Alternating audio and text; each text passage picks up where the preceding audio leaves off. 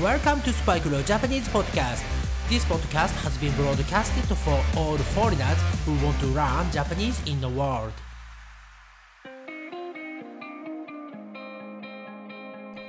世界中の皆さん、こんにちは、こんばんは、おはようございます。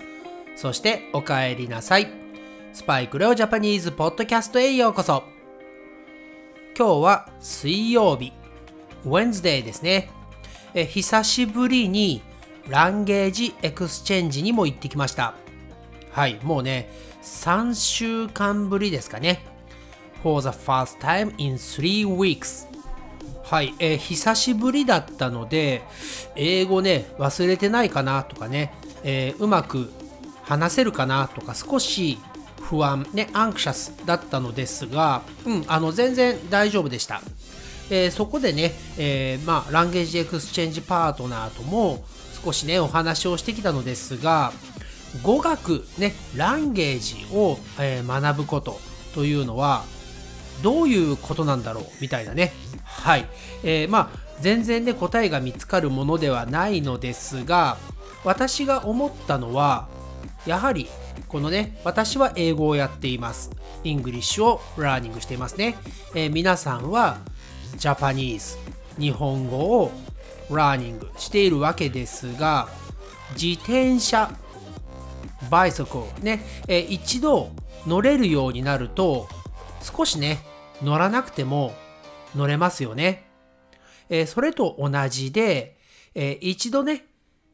ある程度話せるようになれば、語学もね、え少し間が空いても話せるのではないかなと思いましたね。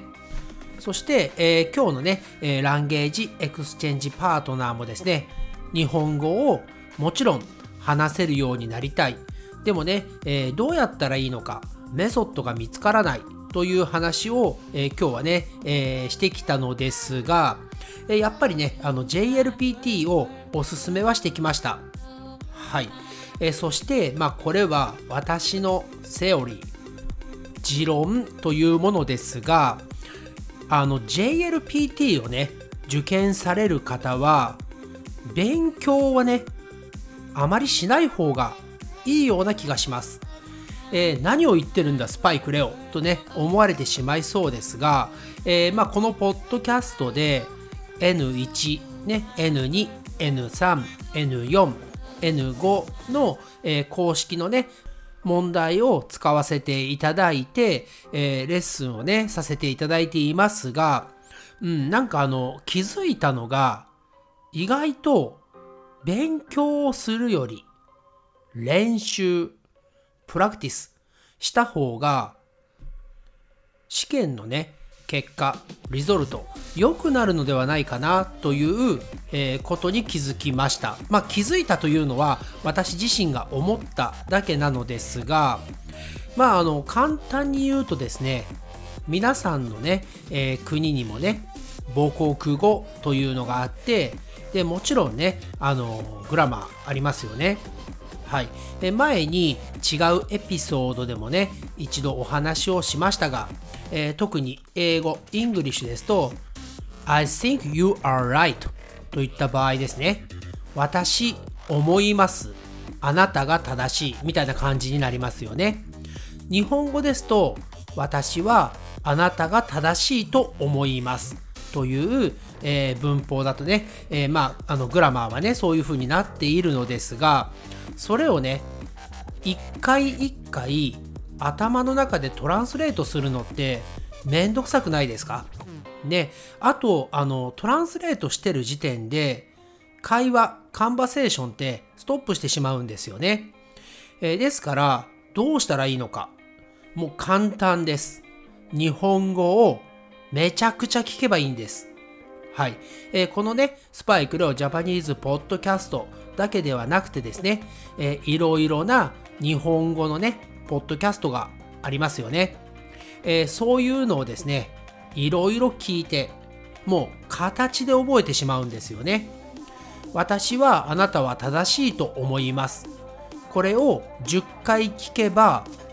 もうね、文法を無視にして、あ、私はの後には、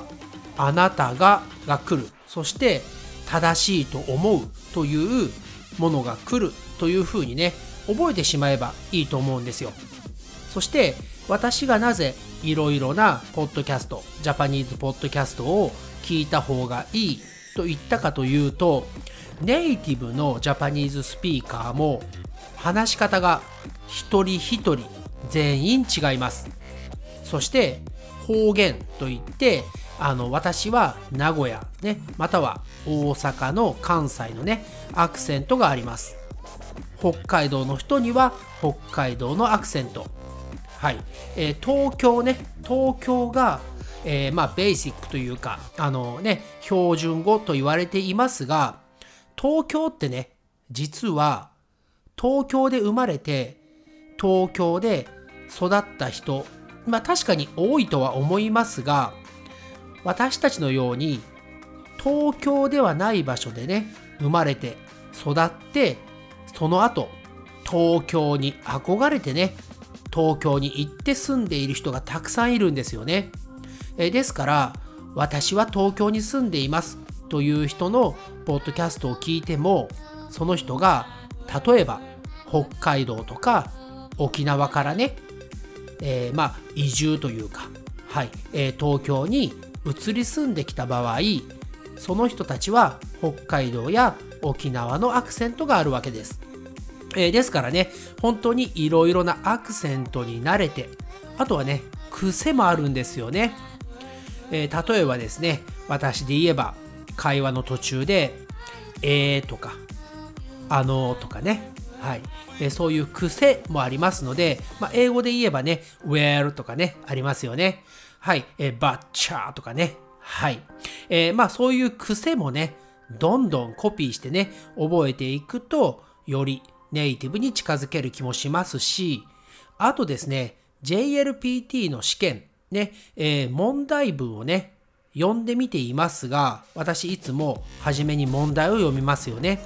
えー、その時点でね、もう答えすぐにわかるんですよ。それは私が日本人だからではなくて日本語を勉強せずにね話せるようになったからなんですよね。はい、えー、前にもお話ししましたが皆さん自分の国の言葉話すためにベイビーの時に勉強しましたか？